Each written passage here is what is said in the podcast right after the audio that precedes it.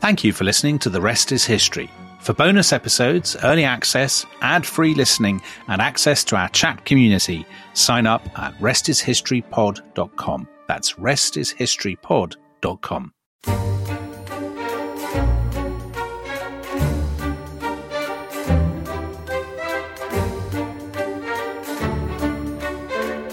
It would require a greater philosopher and historian than I am to explain the causes of the famous Seven Years' War in which Europe was engaged. So wrote William Makepeace Thackeray in 1844 in his great novel The Luck of Barry Lyndon. Indeed, Thackeray goes on to say, its origin has always appeared to me to be so complicated, and the books written about it so amazingly hard to understand, that I have seldom been much wiser at the end of a chapter than at the beginning, and so shall not trouble my reader with any personal disquisitions concerning the matter. Well, I have Dominic Sandbrook with me, of course, and Dominic, we relish a challenge, do we not? So we are going to engage with the causes of the of the Seven Years' War. Not only are we doing that, we are venturing into a real super league of podcasting um, situation now, aren't we? I mean, we we really are now becoming an elite closed shop because our guest is not only an expert on the Seven Years' War, he is one of history's absolute elite. He is the Real Madrid of history podcasts. Not that we're not Barcelona, but this is a this is a, this is a podcasting classico. Yes, it is because we have with us um, Dan Snow. Who Dan, uh, uh, have you done podcasts before? Uh, no, this is, my, this is my first. Can you hold hold my hand?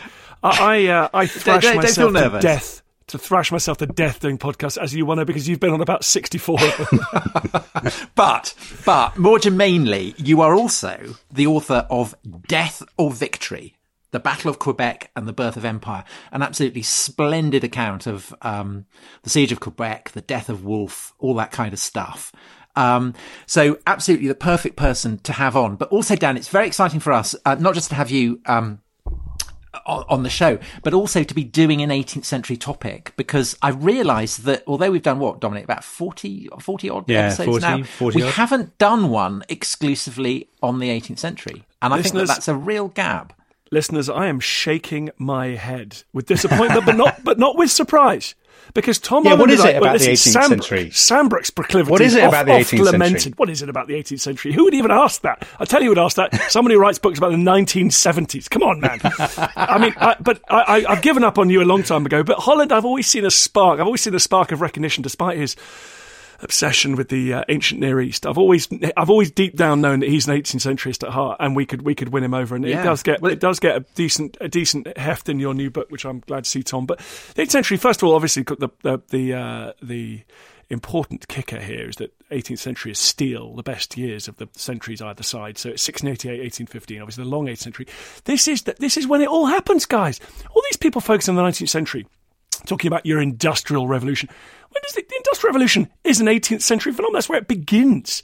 Um, there are 17th centuryists now, kind of uh, picking up their phones, getting ready to tweet. So don't at me. But and, and that you know, science as we understand it, Newton, of course, 17th century, but it works into the 18th century. You've got Voltaire, you've got Hume, you've got Montesquieu, you have got Locke, you have got uh, Wollstonecraft. This is when our modern world is being shaped. By the end of the 18th century, you have got you know, you've got people suggesting that working people and women should be allowed to vote. You have got a very strong abolitionist movement. The, wor- the end of the 18th century has got the same kind of discourse, and the American Republic has been born, the first republic, successful republic, governed by a written constitution. I mean, this is a transformation in the history of the human race.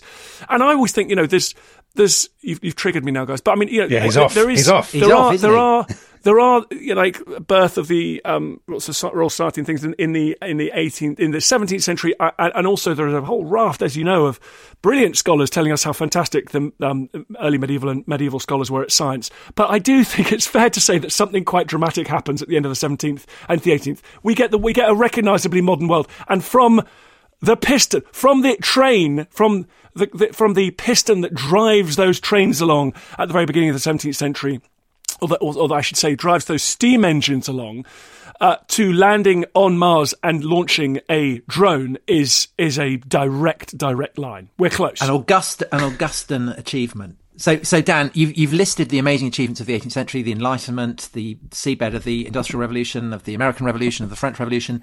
Um, we are focusing on a war, um, and we're focusing on what is actually a- very, very important war. What could possibly be described as the First World War. Um, would you would you view the Seven Years' War as a, a, a, conflict on a level with the Napoleonic Wars, the First World War, the Second World War, as one that shapes not just British history or French history or European history, but global history? Much more important than those uh, those you mentioned. much more I'm so glad you said War. so. what a great claim. I mean, the, yeah, the, the, first of all, it sees the four great empires: the Habsburg, Hohenzollern, uh, Romanov, and Ottoman Empire just falling apart within two years. No, I, I think no. I obviously, uh, I'll row back on that slightly. I think the Seven Years' War is fundamentally important. I, I think it. I, look, it stands shoulder to shoulder with those ones in India in terms of the, in terms of the, which we can talk about the spread of Britishness, uh, um, uh, trading practices, legal practices, language governing practices in India, and of course, fundamentally in North America. Uh, it gives us an English speaking. We used to be able to say, uh, um, when I wrote the book, we could always talk about like kind of Anglo-Saxon ideas of government, but of course now right, that is. Yeah, I don't. Want to, I don't want to get upset. I don't let's not wade out into that particular like, uh, point. That don't get us cancelled. Uh, exactly, that's cancelled. But but it was quite a useful term for 18th century to describe an, an English British way of of organising societies uh, and organising uh, economies and political economies. Um, so I think it's it's it's fantastically important. It is, but it is also part of this thing called the Second Hundred Years' War, which is much more interesting than the First Hundred Years' War, which is this extraordinary global global conflict from 1688 to 1815 for global hegemony between, well, uh, remaking Europe, but also global hegemony between Britain and its colonial competitors, in the end, France. And that's a war that ends literally with the Duke of Wellington watering his horses in the Seine and sleeping with Napoleon's mistress. You know, that is a, that is an extraordinary conflict, no less dramatic than the, than the flag that hangs on the Reichstag in 1945, um, and, and one of enormous, subsequent, enormous importance. Is the Seven Years' War a war? Or is it, you know, is it a, the First World War? We know when it started. We kind of know when it ended, although it's slightly muddy. The Seven Years' War, is it a distinct war? I mean, it seems to, there seem to be different dates about when it started. It's kind of piggybacking on different conflicts all across the world. Is it a distinct thing, do you think? I think I think you're trying to get me to talk about the third Carnatic War here, aren't you? Uh, no, sorry, you're right. You're right. that it, old trap. Yeah, Dan. Could we? I mean, could we? Just just for those who are not familiar, yes. there are very few listening who are not familiar with the Seven Years' War. I mean, the the, the dates as in the history books, 1756 to 1763. Although, well, yeah, that's the thing, isn't it? Are they? Yes, Dominic, and you're both right. But Tom, I don't don't, don't you yourself down. There's not very few listening. You've done really well. You, have you know, this has been a, it's been a big success. It's a nice it's a nice little project for you, and, and I, I think we should wind the podcast up now, Tom. Uh, he's he's he's the wrong guest. Let's um, be honest. so no, the, the, the, well, the interesting that yes, it, um, it, it is a war. The war in in India it is is is a sort of parallel conflict, and one that is only very vaguely linked to the war in the rest of the world. And that's where we should point out that William Pitt the Older, who was not prime minister uh, during the Seven Years' War, he was sort of, he, but he was arguably the kind of global strategist, the secretary of the sort of, if you like, the foreign secretary, the person in charge of the strategy. He he, he had very limited. He did virtually nothing in India. It is you do see the first British, amazingly, you see the first British Redcoat Regiment, the first British Army Regiment arriving in India in this period to take part and take part very, it, it plays a decisive role in this war. You also see Royal Navy ships in the Indian Ocean, but you know, it takes months for information to get back and forward. So local commanders are acting on their own initiative.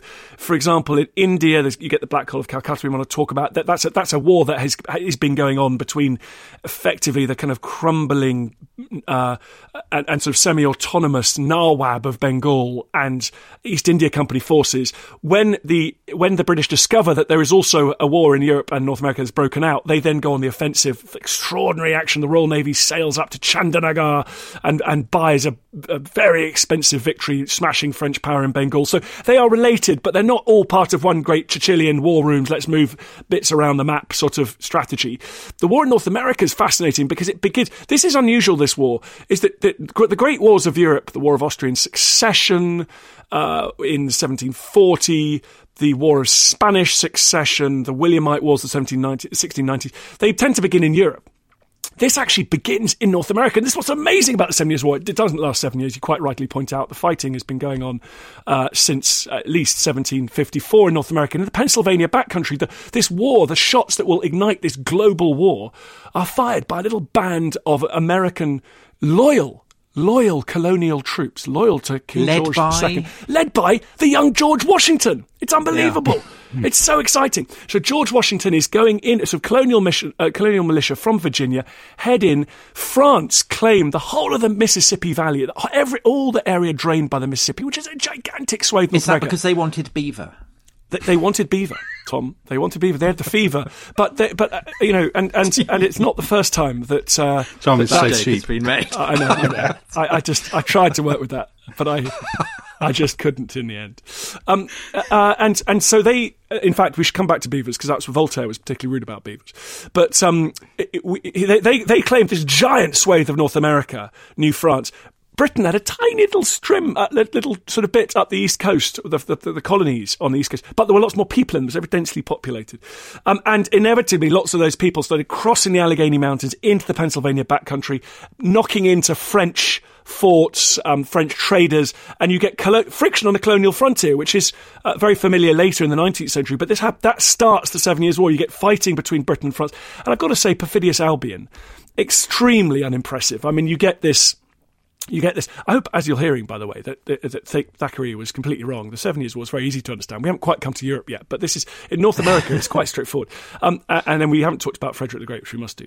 But uh, in um, in North America, there is fighting, and then the, amazingly, the Royal Navy. France sends reinforcements to North America, and the Royal Navy ambushes them, ambushes them a, brilliant Admiral Boscawen, um, in 1755, captures two troop trips and fires on them before a declaration of war. I mean, it's pretty naughty stuff. So we've got India and we've got America, but then we also have Europe. And you mentioned Frederick the Great. And it's kind of interesting, actually, Dominic, thinking about it. In this podcast, Frederick the Great appeared in, in our very first podcast.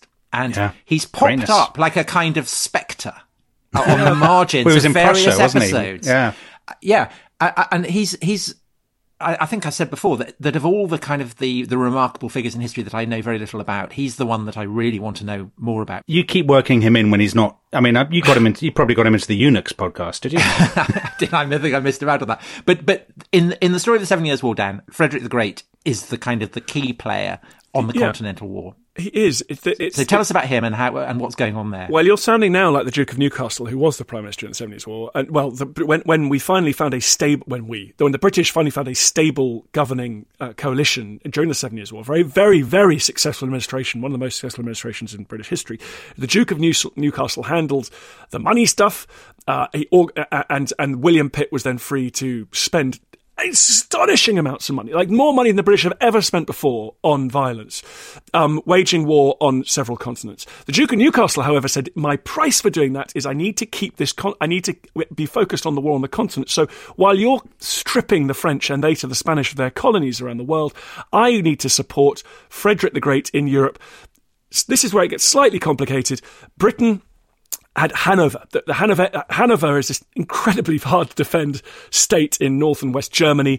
The King George II is the elector of Hanover, the Prince Elector of Hanover. He says to Duke of Newcastle, "You can run my administration, but for God's sake, keep the French out of Hanover. I want you to look after Hanover." So Duke of Newcastle says, "Fine, we will we will flip this great diplomatic.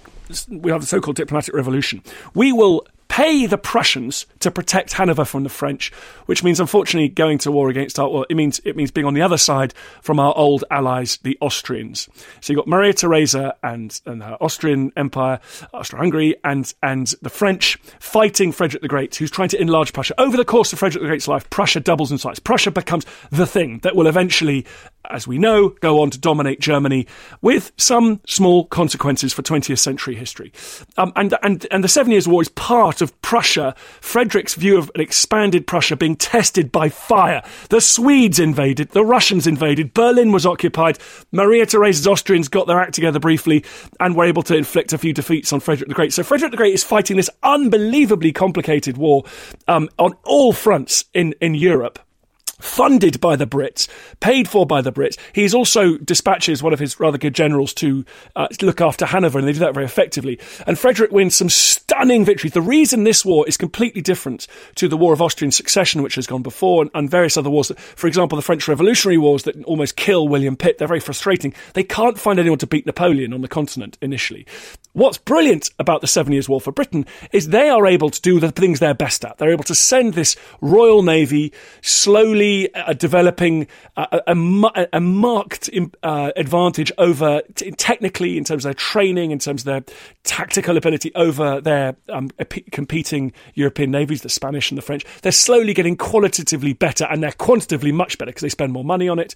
So they're allowed to go and do that. They capture all sorts of colonies everywhere, um, from Cuba to the Philippines. Extraordinary, the greatest run of success in British history. Although with a predictably British slow start, which we could also come to, it's fascinating. This sort of Second World War, Napoleon Wars, First War. There's always a kind of there's also a warming up period required to the British war effort, which is so interesting. Which has probably got something to do with the, the channel and the space that Britain has to sort of take its time. Anyway, but but on the continent, Frederick the Great is able to defeat all comers in the most extraordinarily dramatic series of, of, campaigns. And so it is it is said at the time that the British Empire in North America was won on the battlefields of Germany. So it's this extraordinary combination.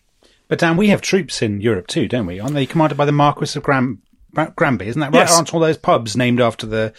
You know, he's only remembered as a pub now, but at the time, he's uh, isn't he leading our troops in Europe? Am I wrong? Pub signs are, are very. The, Seven Years' War is more is is more around us than we might think. So you know there there are pub the pub signs, the Prince of Prussia, the Marquis of Granby, all those pub signs uh, are the, anything to do with Wolfe. There were more pubs about General Wolfe in the past, but um, th- th- those pub signs are all uh, yes from from this period. There was a, a, battle, a great forgotten battle of British history. It's another one of the we could talk about the year 1759, Annus Mirabilis, the most successful year in British history, when the Battle of Minden took place, when the French were decisively defeated on the continent. But it, it, it was it, there were many British forces there, but not under uh, under kind of coalition control. This kind of Prussian co- coalition um, command, and and so it doesn't. It isn't. It's weird. It's it doesn't. It's not one of those sort of British battles that really excites, but it's hugely important. What it does is it basically pins down French forces in Europe, stops the French doing what they usually do, which is get completely hammered in, in, in, the colonies in India, in North America. They lose Louisburg, for example, the huge fortress sitting in the mouth of the St. Lawrence River in the 17, in the War of Austrian Succession. But then the French basically invade Belgium and the Netherlands and various other places. And Britain, in order to restore the out, in order to kind of compress France into a manageable size, this great and enduring problem of English and British strategy um, makers, policy makers, um, in order to compress France back down, you have to sacrifice all these colonial gains. The key difference with the Seven Years' War is you can keep more of your colonial gains at the end because Frederick the Great and this army in, in Hanover have, have, have catastrophically defeated France in Europe. They've, the bit that the French are usually good at, they've done badly at. So they, they've got no chips on the table at the end of the, at the end of the day. Okay, should we, should we focus on the year of victories? Yeah, let's um, do that that's kind of feel. Why not? Um, so, so this is a year of absolutely storming British victories over the French. Um, Dan, give us all a patriotic thrill by by, by, We don't have any French listeners, do we, Tom? Uh, not that I'm aware Maybe of. Maybe not. Well, uh, apologies if we do. Um, well, not anymore, by, anyway. by, by, by, going through um, the full yeah. scale of, of, of what happens in that year. So very yeah. So this is there's a very odd and predictable. As I say, there's this kind of classic British slow start. They they they lose Minorca. Uh, that well, they and lose that's when Admiral battle. Byng gets Admiral Byng. hanged to encourage the others, doesn't he? Well, he, he gets shot on his own quarterdeck. Oh, shot. Yes, Vol- shot, Voltaire yes. quips to encourage les autres, so to encourage the others. Um, and and it's and things go badly in North America. The Marquis de Montcalm, you may, you may have seen the film Last of the Mohicans. He manages to, to beat the French out of Fort William Henry. Basically, there's an invasion corridor between the, what is now the USA and France up Lake Champlain. This wonderful sort of it links Albany to Montreal, basically. And so for hundreds of years, the French and British, and uh, of course overlooked but fundamentally important uh, Native American allies, have marched up and down this invasion corridor, and it like a tide, coming sort of receding and advancing. And the French march down. They successfully take Fort William Henry. The, many of the surrendering garrison are massacred as depicted, and Daniel Day Lewis does his stuff. So that's a kind of uh, and and Britain also That's the Mohicans and all that. Last kind of Mohicans. Uh, yeah, I should have mentioned right, dropping down to Lewis in there was probably um, slightly obscure. But uh, th- then uh, Edward Braddock and George Washington again, they're annihilated. One of the greatest defeats in British history in 1755. In in So in George the- Washington seems an absolutely terrible. he's terrible. He's terrible. Listen, we could do another podcast I mean, about how- George Washington. I mean, my God. Yeah, okay. I tell He you just what. rushes around losing battles in the in the. But you know what? He's young, Tom. He's young. He makes his mistakes so early, and he learns a lot. Yeah. He learns a lot, okay, Uh, and then he performs reasonably after that. Uh, and he and that should have been the end of him, really, um, if it hadn't been for bloody post Well, Seven could- Years' War fiasco. Yeah, but anyway, we'll, we'll, uh, we'll come to that. We'll that. come to that, we'll won't come we? to Yeah. we'll come to that. So, so then in 1759, everything kind of falls into place, and, and, and the reason is that it's it's money, it's money, it's it's it's the it's the giant spending by the British government, the famous fiscal military states that the 18th century historians like talk about, where these states have come into being very modern states where you can borrow at low interest rates because you've got a faintly reliable the, the, the lenders are suitably confident that you're going to get that money back. There is a legal system, there's a political, you can rate, you can seek redress within Parliament. It is far from being a very modern, sort of completely, uh, uh, you know, um, brilliant, sort of um, a very modern uh, state in which things are perfectly transparent. But it is, it is groping towards that place. So Britain can borrow, even though it's a smaller economy, uh, uh, it can borrow titanic amounts of money, which is unavailable to the French because they're mad, uh, you know, ancien regime despots who just choose not to pay it back or, or spend it on stupid things like enormous palaces. Whereas, whereas the British can say to people, lend us money, we're going to spend it on ships that will protect trade and you will then benefit from that trade and we will make money on the tax that derives from that trade. So there's a, there's a system that works. So, so Pitt and Newcastle and the British government are able to send huge amounts of ships and men to all these theatres at once. That's what's so extraordinary about this. They're able to keep the war going in Europe whilst also dispatching the biggest expeditionary force in in history, really, to North America, um, and and that is that means that by uh, 1758 it comes. There's a bit of a stuttering start, um, but 1759 it all it all comes into place. A young a young British officer called James Cook, again, interesting character here, grows up in a kind of illiterate, um, very, very kind of v- very marginal uh, family. He goes to sea um, on the, the coal trade, Newcastle supplying London with coal, this kind of giant industrial city in the south, accessing the Saudi Arabia of energy in the 18th century, which is the coalfields of Northumberland. Um, it, it, he learns his trade there in brutally difficult navigational pilotage conditions. He then joins the Navy, volunteers to join the Navy on the outbreak, and is rapidly promoted, joins as an ordinary seaman, but rapidly promoted, becomes an officer. So again, the Royal Navy, an engine of meritocracy in this, in this period. Imperfect, but uh, key to its success. James Cook creates the first chart of the St. Lawrence River. St. Lawrence River, vast, complicated river running into the heart of Canada. The French never bothered, they didn't really bother defending it they thought "Oh, it's impossible. On- only the pilots know how to get up and down. It's uh, you know, you need the local knowledge passed down Father Son. James Cook says, no, no, no. He, he, he creates the first chart and the British astonish the French by, by arriving in Quebec, the capital of their empire in New France, in front of the walls of Quebec with a gigantic fleet um, and and a, and a, with a huge number of troops on board, and stay there the whole summer. It's actually quite a complicated summer, um, and it's uh, as as Tom, who's one of the only who's one of the three people on this earth outside my immediate family that read my book ten years ago, for which I'm eternally grateful, Tom. I've read your Um, book, Dan. Uh, and, uh, and and so they eventually It's take good. It's a really good book. Come on, Why do you think nobody read it? Well because I have access to uh, data. No, listen, we're not getting into unjustly neglected books. I, I'm no, sure no, this no, exactly. Okay, okay, you're right, you're up the up the bestseller list again. Yeah, yeah, exactly. Um, okay, so they so they capture Quebec eventually. Absolute nightmare, terrifyingly difficult. They almost all die of typhus and dysentery and ugh, the rest of it. They all fall out with each other. James Wolfe, James Wolfe is deeply unpopular with his fellow commanders and subordinates. Uh, it's not arguably not really his plan, in fact, that they eventually land at this undef- this very lightly defended. Um, they use they use you know it's amphibious. It's it's it's what Britain does really well. It's what they've done well in India. It's what they're going to do well in the Caribbean. It's what they do well all the way up until deep into the 20th century. They do it in China in the 19th century. Is they use this extraordinary navy and and the navy. We think of the navy sailing around big battleships in deep water. The navy. This is about small boats in very shallow water, penetrating deep into the heart of continents. They land these uh, Highlanders, and they scale up the heights of Abraham. They catch the French by surprise, and they defeat the French army on the plains of Abraham.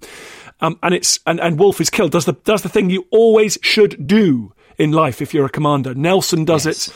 Wellington fails yeah. to do it stupidly. Gordon does it.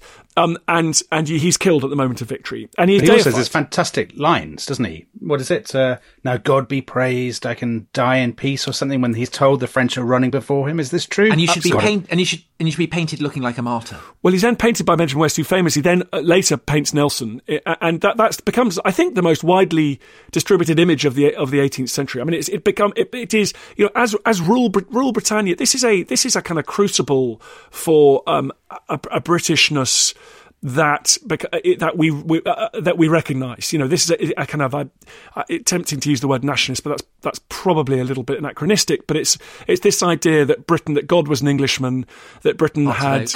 Exactly, and and we've all read Roast our beef. Linda yeah. Colley yeah. and and and yeah. Rule Britannia becomes and Magna Carta is displayed by the way during this period famously the, the British Museum is a founded and Magna Carta is put on a huge big public display in the British Museum and it's and it's just l- labelled as the bulwark of our liberties, um, and so there's this link between monumental warfare, British success on the battlefield. There's again, there's an Anglo-Scottish element here because lots of these British troops are former Jacobite soldiers who are now fighting right. for the British crown. So and Highlanders, kind of, Highlanders exactly. So there's a really interesting kind of int- British story emerging here, um, and and then this idea of kind of English English British exceptionalism as well through Magna Carta, through museums, all that kind of stuff. So it's it's really interesting. Then. Um, uh, the, the, the most one of the most remarkable moments of 1759, um, as well as Fred, by the way, Frederick the Great is at the moment in Europe contemplating suicide. He's, do, doing so badly, like, Hitler, most, right? So, so, like, so this is the, the, this is the bit that Hitler in the bunker is reading up on Frederick the Great and getting inspiration from it. Uh, right, because because he he Frederick the Great had lost Berlin by this stage. He's lost half his army in one particular battle. Um, it is absolutely uh, he's been crushed, but he's been kept in the field by British money. And then the most extraordinary thing ever, which is which is the the the, the, the, the Tsar died, the Tsarina dies, and this new Tsar comes in who just likes Frederick the Great and decide just unilaterally leaves his alliance with Maria Theresa. I mean, Maria Theresa is one of the most long-suffering and remarkable women in the history of the world, uh, and that's up against some pretty tough competition. And she as she's on the verge of victory, this idiotic, childlike Russian Tsar um, reverses. Exactly. He is then got Tsar. rid of by Catherine the Great, uh, his wife, but not before he's lent a big chunk of his army to Frederick and, and basically got Frederick out of the out of trouble. So so Europe's just stable enough for the British to mop up everywhere else. They capture Guadeloupe, they capture a chunk of West Africa, slave trading ports in West Africa, uh, and uh, slave wasn't slave trading, slave gathering fortresses in West Africa.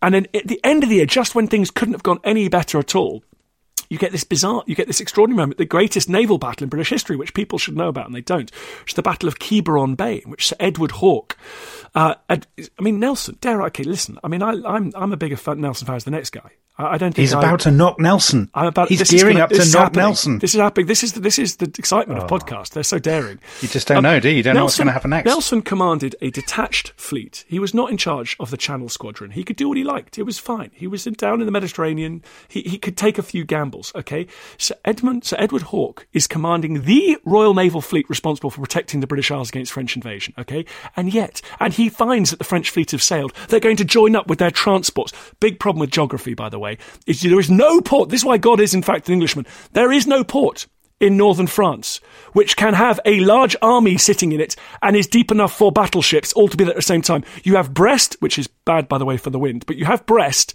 but there is not enough food in that tiny tip of Britain. You think about where Brest is on the tip of Britain, it's bloody miles away from anywhere else in France. You can't take enough food there.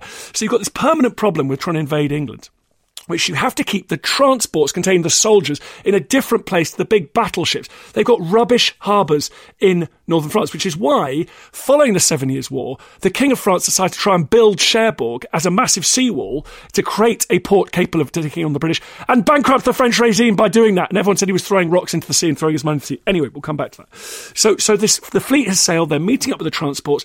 Hawke intercepts them.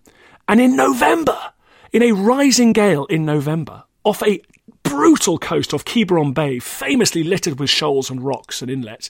Hawke says, cram on more sail. We are going to sail into Quiberon Bay, uncharted territory basically for the Brits. We're going to follow those French who are hiding in there. They think they're getting away from us. As, the, as this autumnal gale is rising, as the sun is setting, and at, at sunset, Hawke scores this astonishing victory against the French. Ships capsizing in the wind. Just br- amazing story in, in amongst and, the rocks of Quiberon Bay. And Dan, is that like is that because it's it's it's it's like um, going up the St Lawrence River that the Navy have the charts that enable them to negotiate the shoals, or is it just kind of, oh, we're going to take a punt on this? Uh, that's it's a bit of both. First of all, it's it's certainly like the Navy going up St. Lawrence, St. Lawrence River, a, a, confidence in the seamanship of of your of your naval ratings and officers. What is also happening is for the first successful time in the Seven Years' War, which is astonishingly important and dramatic, a dramatic innovation, is all of the again, the modernity of this state, its ability to create systems. You, for the first time in ever, you have a you have a successful blockade of French ports. You you, you don't just say we're going to keep an eye on the French, and when they come out, we're going to fight them. You say they will not leave port. We will blockade them in for not just weeks, but for months and years. So their sailors will not be trained. Their ships yeah. will rot at the, you know they will lose their morale. this is this is this is the first Yes. Try out of a strategy that's then used in the Napoleonic Wars, well, First World War. It's tried War. earlier, but after three weeks, these ships come back. Everyone's got scurvy. It's just the crews yeah. are falling. You destroy your own fleet by blockading. That's the problem. Dan, we need to take a break. Our listeners will be. They need a. They need to have a, a swig of grog or something. Yeah, yeah, comfort break, and then they can return. and on the lemon. Um, but, but but I think I mean we've covered we've basically we've covered the, the, the sweep of the of the war. Um, and when we come back, perhaps we, have got some questions, uh, and we can try and put all this in, in the in the slightly broader perspective. When your visitors go for a drink, may let them remember the toast of the Royal Navy that derives straight from this period. May our officers have the eye of a hawk and the heart of a wolf. a splendid note, a splendid note on which to go to a commercial break.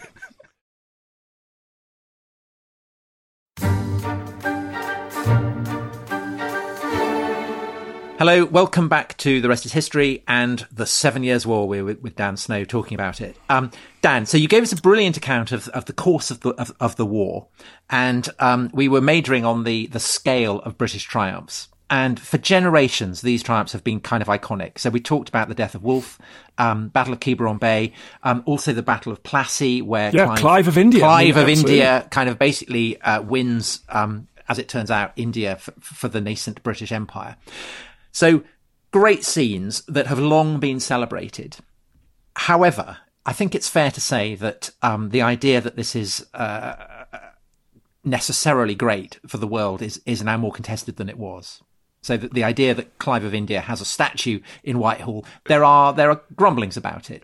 Do you think that um, that is one of the reasons why the Seven Years' War has has been generally forgotten, and and is it kind of now problematic in a way that perhaps oh, it Tom wasn't for earlier generations? A, the robust voice of, yourself, Middle man. England is is is grumbling away in the background, but um, I mean that's that's the kind of issue, isn't it? That that it's it's more complicated now, perhaps, than it was to celebrate someone like Wolfe. Yes, you're, you're, exactly right. There are two. I think there's two issues. One is it has fallen out of favour because it was it has been succeeded by other great wars, greater wars, which inevitably, like the way that Churchill obscure, obscures Lloyd George, who obscures Pitt the Younger and, and, Palmerston, you know, I think in terms of historical memory, we, we kind of only have place for one particular uh, uh, kind of na- national national military endeavour. And of course, Second World War looms so large today. And I, but I expect the Second World War will go through this process that Seven Years' War has gone through. I mean, my our parents grew up. I mean, the Seven Year War was essential. Wolfe. I mean, G. A. Henty books. I had a bizarre upbringing of kind of reading strange Edwardian books that were left around my grandma's house. And, you know, Dan, you read, you're not alone. well, I think I'm among friends here, but but I was kind of radicalised, and I, I'm I'm having to unradicalise myself carefully as I as I enter middle age. I'm doing the opposite to many people's journeys, but um, I uh, Wolfe in Quebec, Clive in India were foundational stories, people. Uh, and, and in a way, because they were. I mean, it, it, Wolfe's victory at, at Quebec in short order delivered the whole of New France. I mean, very briefly, before the American Revolution, we should remember. I mean, the whole of North America, virtually, apart from the New Spain, which stretched okay, up so into. A question you know, from the, the, the splendidly mar- maritime sounding Jacob Hawkins. uh, if England had lost the Seven Years' War, do we still get the British Empire and all the War of Independence? So let's leave the War of Independence to one side, but the British Empire. I mean, basically, this yeah. is the war that creates the British Empire as, as, as we recognise as, as, a, yes, as the yeah. 9th century understand it. So therefore, that's problematic in itself. That's that's not something for unalloyed celebration, which it was hundred years ago. There is this issue. I mentioned Martinique, which is captured. Uh, Guadeloupe, I mentioned captured. Martinique in 1762. West West Africa, Senegal. You know, these places in West Africa are captured. That's about the slave trade. That's about the slave, the, the trade in enslaved human beings. Vastly and amazingly, amazingly, there's this great moment where France has a Canada or Guadeloupe moment, which has become a kind of celebrated thing in international um, in, by um, uh, international uh, affairs kind of um, studies, is that they there's this moment when the French have to decide: do they ask for Canada back at the negotiating table or Guadeloupe? And they choose Guadeloupe. Amazingly, the yeah. second largest country on earth now with vast oil, you know, incredible wealth. It, it, was rejected by Canada. People like Voltaire said it was a few acres of frozen snow, and it was just the beavers. It was just the hats that it was the only thing useful for. So, that, and that's because sugar was grown, the super commodity of the 18th century. Sugar was grown by enslaved people on those islands. Hugely, hugely profitable. The trade derived the money, the, trade, the, the cash flowing into venture capitalist pockets in Britain, as we have all rehearsed now, we all know, were the slave trade was hugely important uh, within that development of the early, of, of 18th century British economy politics, society, all that stuff. So that's why it's difficult, it's difficult to celebrate. We now know more about Robert Clive. I mean, he was a he was, I'm afraid, an unattractive character. Um, he he uh, struggled he, the, with his mental health. I think that's how you'd rehabilitate sorry, him, isn't it? Sorry, absolutely, that's correct. You'd However, say he was a martyr to his mental health. That's correct as well. However, the the uh, victory at Plassey was not a victory of kind of plucky British spirit against the kind of uh, Oriental, um, um, uh, uh weak Oriental, despotic, uh, unvirile fighters. It was just a gigantic bribery. It was you know there, there, was there was cash exchange between um, rogue uh, Indian um, sort of magnates and the East India Company and, and, and people like that. So it is it is harder to yeah of course do you, in, do you think there's a case for saying that the, the, the, the, British Empire and the conquest of vast swathes of the world was kind of uh, incidental to the core British ambition, which was to beat the French? Uh, I think it was incidental. This is a, a really wonderful question because it, in terms of in terms of getting territory, as you guys know, painting painting the world pink was always quite unpopular among huge swathes of policymakers and, and people in Whitehall. Um, it's really expensive. It, you get massive blowback. So, for one, one great example, after the Seven Years' War, you get the British government say, right, we might now have conquered technically this bloody enormous area in North America, but they banned their British settlers, their North American settlers, from settling in the back country of Pennsylvania, which is a huge reason for the American Revolution. Because the Brits go, the last thing we want to do is control a kind of trans American state. Yeah. It's going to cost a ton of money. And the, and, and the locals hate us. And you get this Pontiac's so, revolt. You get North American natives fighting the Brits and fighting these settlers. And and you so you so it is. As the great expression that uh, British Empire in Africa was acquired in a kind of a fit of absence of mind, when all they were trying to do was protect the Suez Canal. So I think there is an element that, that Europe, the good old fashioned sense of power politics within Europe, and also the British wanted to get rich and in those days, getting getting rich had a mercantilist element to it. You ha- it was thought you had to control the islands of the Caribbean to, to take advantage of this trade in sugar. To, it should be British ships carrying that sugar. They should be tr- crewed by British crews. They should use British ports. They should cross ship to other ships that then export it to Europe. So yes, to beat the French, but it was about money and it was about money and economic clout as much as um, as as beating them on a battlefield. But Dan, there's this argument, isn't there? Brendan Simms has this argument, uh, Cambridge historian, that uh, the way we think about Britain and its world role and the evolution of the empire and the Seven Years' War as a foundational moment in that is all wrong because we're looking at Canada and we're looking at India and we and, and he argues that the action was all really in Europe and that Europe was what mattered to British policymakers, that we've sort of written that out of history and that uh, we're too obsessed with the kind of global Britain. Well, and that we don't realise how much the establishment cared about Europe above all. Could I just mix that point in with the question from Stephen Clark, good friend of the show?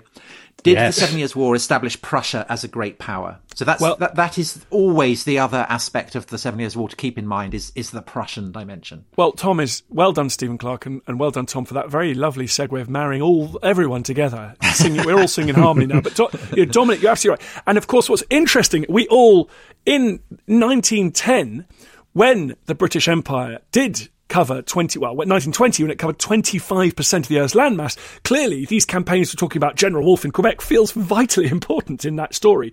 Now that we're looking at a Europe dominated by Germany, uh, and a world in which the British Empire no longer matters or exists, we suddenly think, oh, you know what? Maybe that whole Frederick the Great thing was a bit more important than we were, we were noticing, which of course is exactly what King George II and the Duke of Newcastle were primarily focused on. They were focused on the balance of power in Europe. Uh, they wanted to access, they did not want a hegemonic power emerging in Europe. They assumed it would be the French. Um, and they wanted, therefore, Frederick the Great, this kind of useful North German um, counterweight to Austro French power in Europe. Now, of course, Prussia doubles in size during his rule.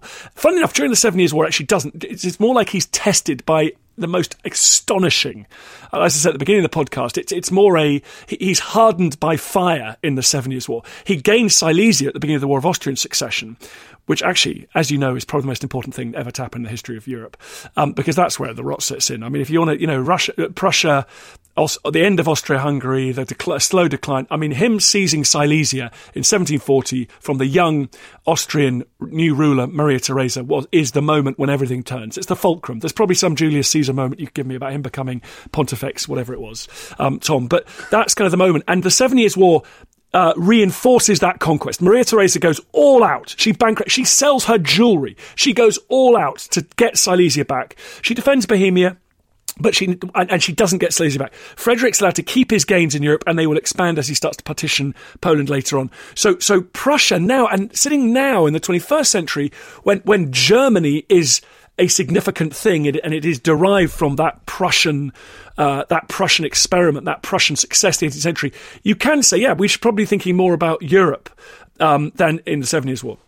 It, it, I mean, it is amazing to think of that, to think of, of the, the kind of the, the Europe of, of, of today as being set in the Seven Years' War, but also the, the, the spread of Anglophone culture, the fact that well, the United States of America speaks English, that in, India is an English speaking country. Imagine if Canada was French as a counterweight, as a linguistic, yeah. cultural counterweight to the US, Tom. You know, if there was a Canadian Hollywood that was French speaking, I mean, well, like, well, the world would be utterly culture would be so yeah. Do- Dominic Sandbrook, I sense, is not a fan of the wonderful and very very dynamic Montreal film scene, uh, and. Uh, a film scene of which I was hitherto unaware.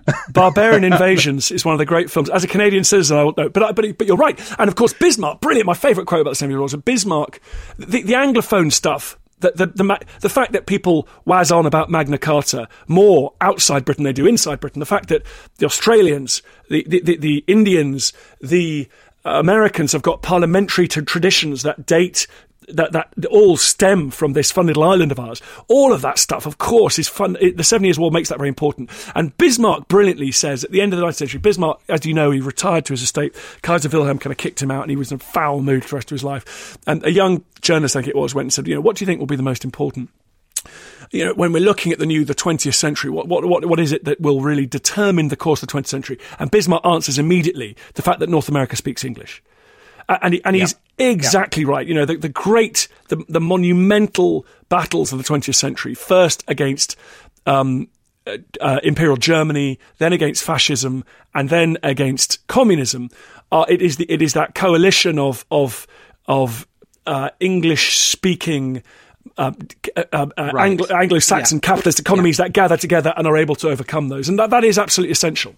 Dan, you are the Arthur Bryant of history, clearly, with all this English-speaking democracy. Sorry, stuff. I know. It's, I know. Daniel Hannan is listening, and he's getting a serious. Uh, but okay. but but but let's just let's we're coming to a, coming to a close. Um, so I've I've got two questions here, both of which um, of course, put this back into an 18th century perspective. One of them um, is from Dr. Tony O'Donnell, and he asks, Is the Seven Years' War, the French and Indian War, America's forgotten creation, creation myth? Washington and others lead in a war that later taxes sought to repay, and the colonials rejected the cost of their own defence. Um, and then we have a, a great comment from uh, Jim Zhu. Um, Lord Newcastle was generally regarded as a buffoon, in part over his staunch support for the Anglo Austrian alliance that blew up and dragged Europe into war. 20 years later, Lord North lost America because of diplomatic isolation. Who's the greater buffoon in hindsight? Yeah. So I guess both of those that the the roots of the American War of Independence lie in the victories that Britain wins But two two revolutions, Tom, right? America and Yeah, France. okay. Yeah, I Yeah, think yeah. we. I think that's right, Dominic. I think the, the French go away and decide to try and compete with Britain at sea and, and spend unimaginable amounts of money doing so, like I said earlier, and, and directly contributes towards their bankruptcy. But but uh, but also, in, yeah, the the, the, the, the, the, the disaster of the American Revolutionary War is is sort of stems, I think, from two areas. One is that Britain, and there was an active debate within Britain around the peace treaty, is what we don't want to do is become the new Louis XIV. We don't want to be the baddies. You know that great sketch. Are we the bad guys? so so yeah. they were terribly nervous about appearing to be a European hegemon. And I think they largely failed in that because they, they, they thought they'd give a bit more back to France on the peace treaty. That would avoid them being unpopular. They actually kind of failed at both. They neither held on to everything, nor did they stop this overwhelming impression they Britain was now the problem in Europe. And so, for example, the Dutch, other European nations, when it comes to the War of Independence, they either neutral, pretty hostile neutral, or they back the Americans. But in a more direct Portuguese. sense, I, did the Portuguese stay with us? Our the Portuguese allies? in the American Revolutionary War, I don't know about. Oh, well, we'll check that out. Yeah, I'm sure they check- did. I don't know. That's They would never let us down, the Portuguese. They would Tom. ne- the Portuguese Never. would never let us down. No. Um, and uh, and and I think, but but in a very direct sense, of course. The American, the, the Seven Years' War is the American foundation myth because you do that terrible thing, which is you remove the threat. And the American colonies had lived under the dagger of French and Native American, um, Native Americans only you know miles from the eastern, the big cities of the eastern seaboard. You know, Montcalm comes very close to the big settlements of the eastern seaboard. The French are now gone. Britain controls the continent. The Native American have no allies anymore. They are terribly bereft, and they are then, as we know, a an awful story, dystopian story. What happens to them? And so, so there's this great quote from an America, a British governor of uh, a colonial governor, and he said, "You know, what did British gain?" And I think he said, "From the most glorious and successful war which she has ever engaged upon." Um, and that he, she gained an empire that, that she was unable to defend, gain, um, uh, maintain, or govern because she was then had this giant empire that she couldn't pay for, and, and Britain tried to tax the American colonists for their protection. In my opinion, entirely reasonably. All right. Anyway, so they a, a military, a standing military force was now required to protect this uh, giant empire. They, they fell out with the Americans, and the Americans looked around and went, "Hold on a minute." I don't think we need the Brits anymore. Who, you know, we do not need these guys protecting us. We have got all the advantages now of this giant hinterland. Let's shift the Brits. So, so in a very real sense, So massive ingratitude. massive ingratitude. Actually, a ingratitude. huge tax, ta- huge tax dodge, isn't it? I mean, that's what it is. Yeah. Well, and and they, all the Virginia I planters hope didn't have to pay American their listeners are enjoying this. well, all Yeah. the all the uh, We've tax just, dodge, lost. We've just lost that twenty percent of our audience. a, a, a tax dodge. uh, no, don't worry, he'll come back. And, and a tax dodge. uh, it was not only a tax Very dodge; good. it was also a, a giant debt. You know, they didn't. The, Amer- the, the Virginia planters, the terribly indebted Virginia planters, London, basically went, "We're not going to pay our debts now. We're going independent." So yes, it was. Right, and on that somber note, that somber and disgraceful note, um, I, I, we've brought the Seven Years' War to an end. We've demonstrated that Thackeray was talking nonsense. Yeah. it's perfectly possible to uh, explain the course of the Seven Years' War. Tom, Um, we must Dan, never have you- we must never have Dan Snow back on this program again. That is that is for sure. he's been Why, so rude. yeah, he's been rude about our rude about our audience. No, it more than worth it. More than worth it, Dan. Can't thank you enough. Um, and uh, I hope you've enjoyed the podcast. We will see you um, next week. Where uh, Dominic, I think we're actually doing the French Revolution, aren't we? In French Revolution kind and of 40 minutes. food and So- food. Yeah, not in the same podcast. The French obviously. Revolution is a kind of natural sequel to this. So Yes. so what happened next? Yes, And I we think don't we'll do down that. for that. We're, we're going to do that songs Just guest. us. Just yeah, us. just us. Songs, Dan. I'm going to tune into that. That's going to be fantastic. Thanks so much, Dan. Thanks very much for listening. We will Thank see you, everybody. Bye bye. Bye.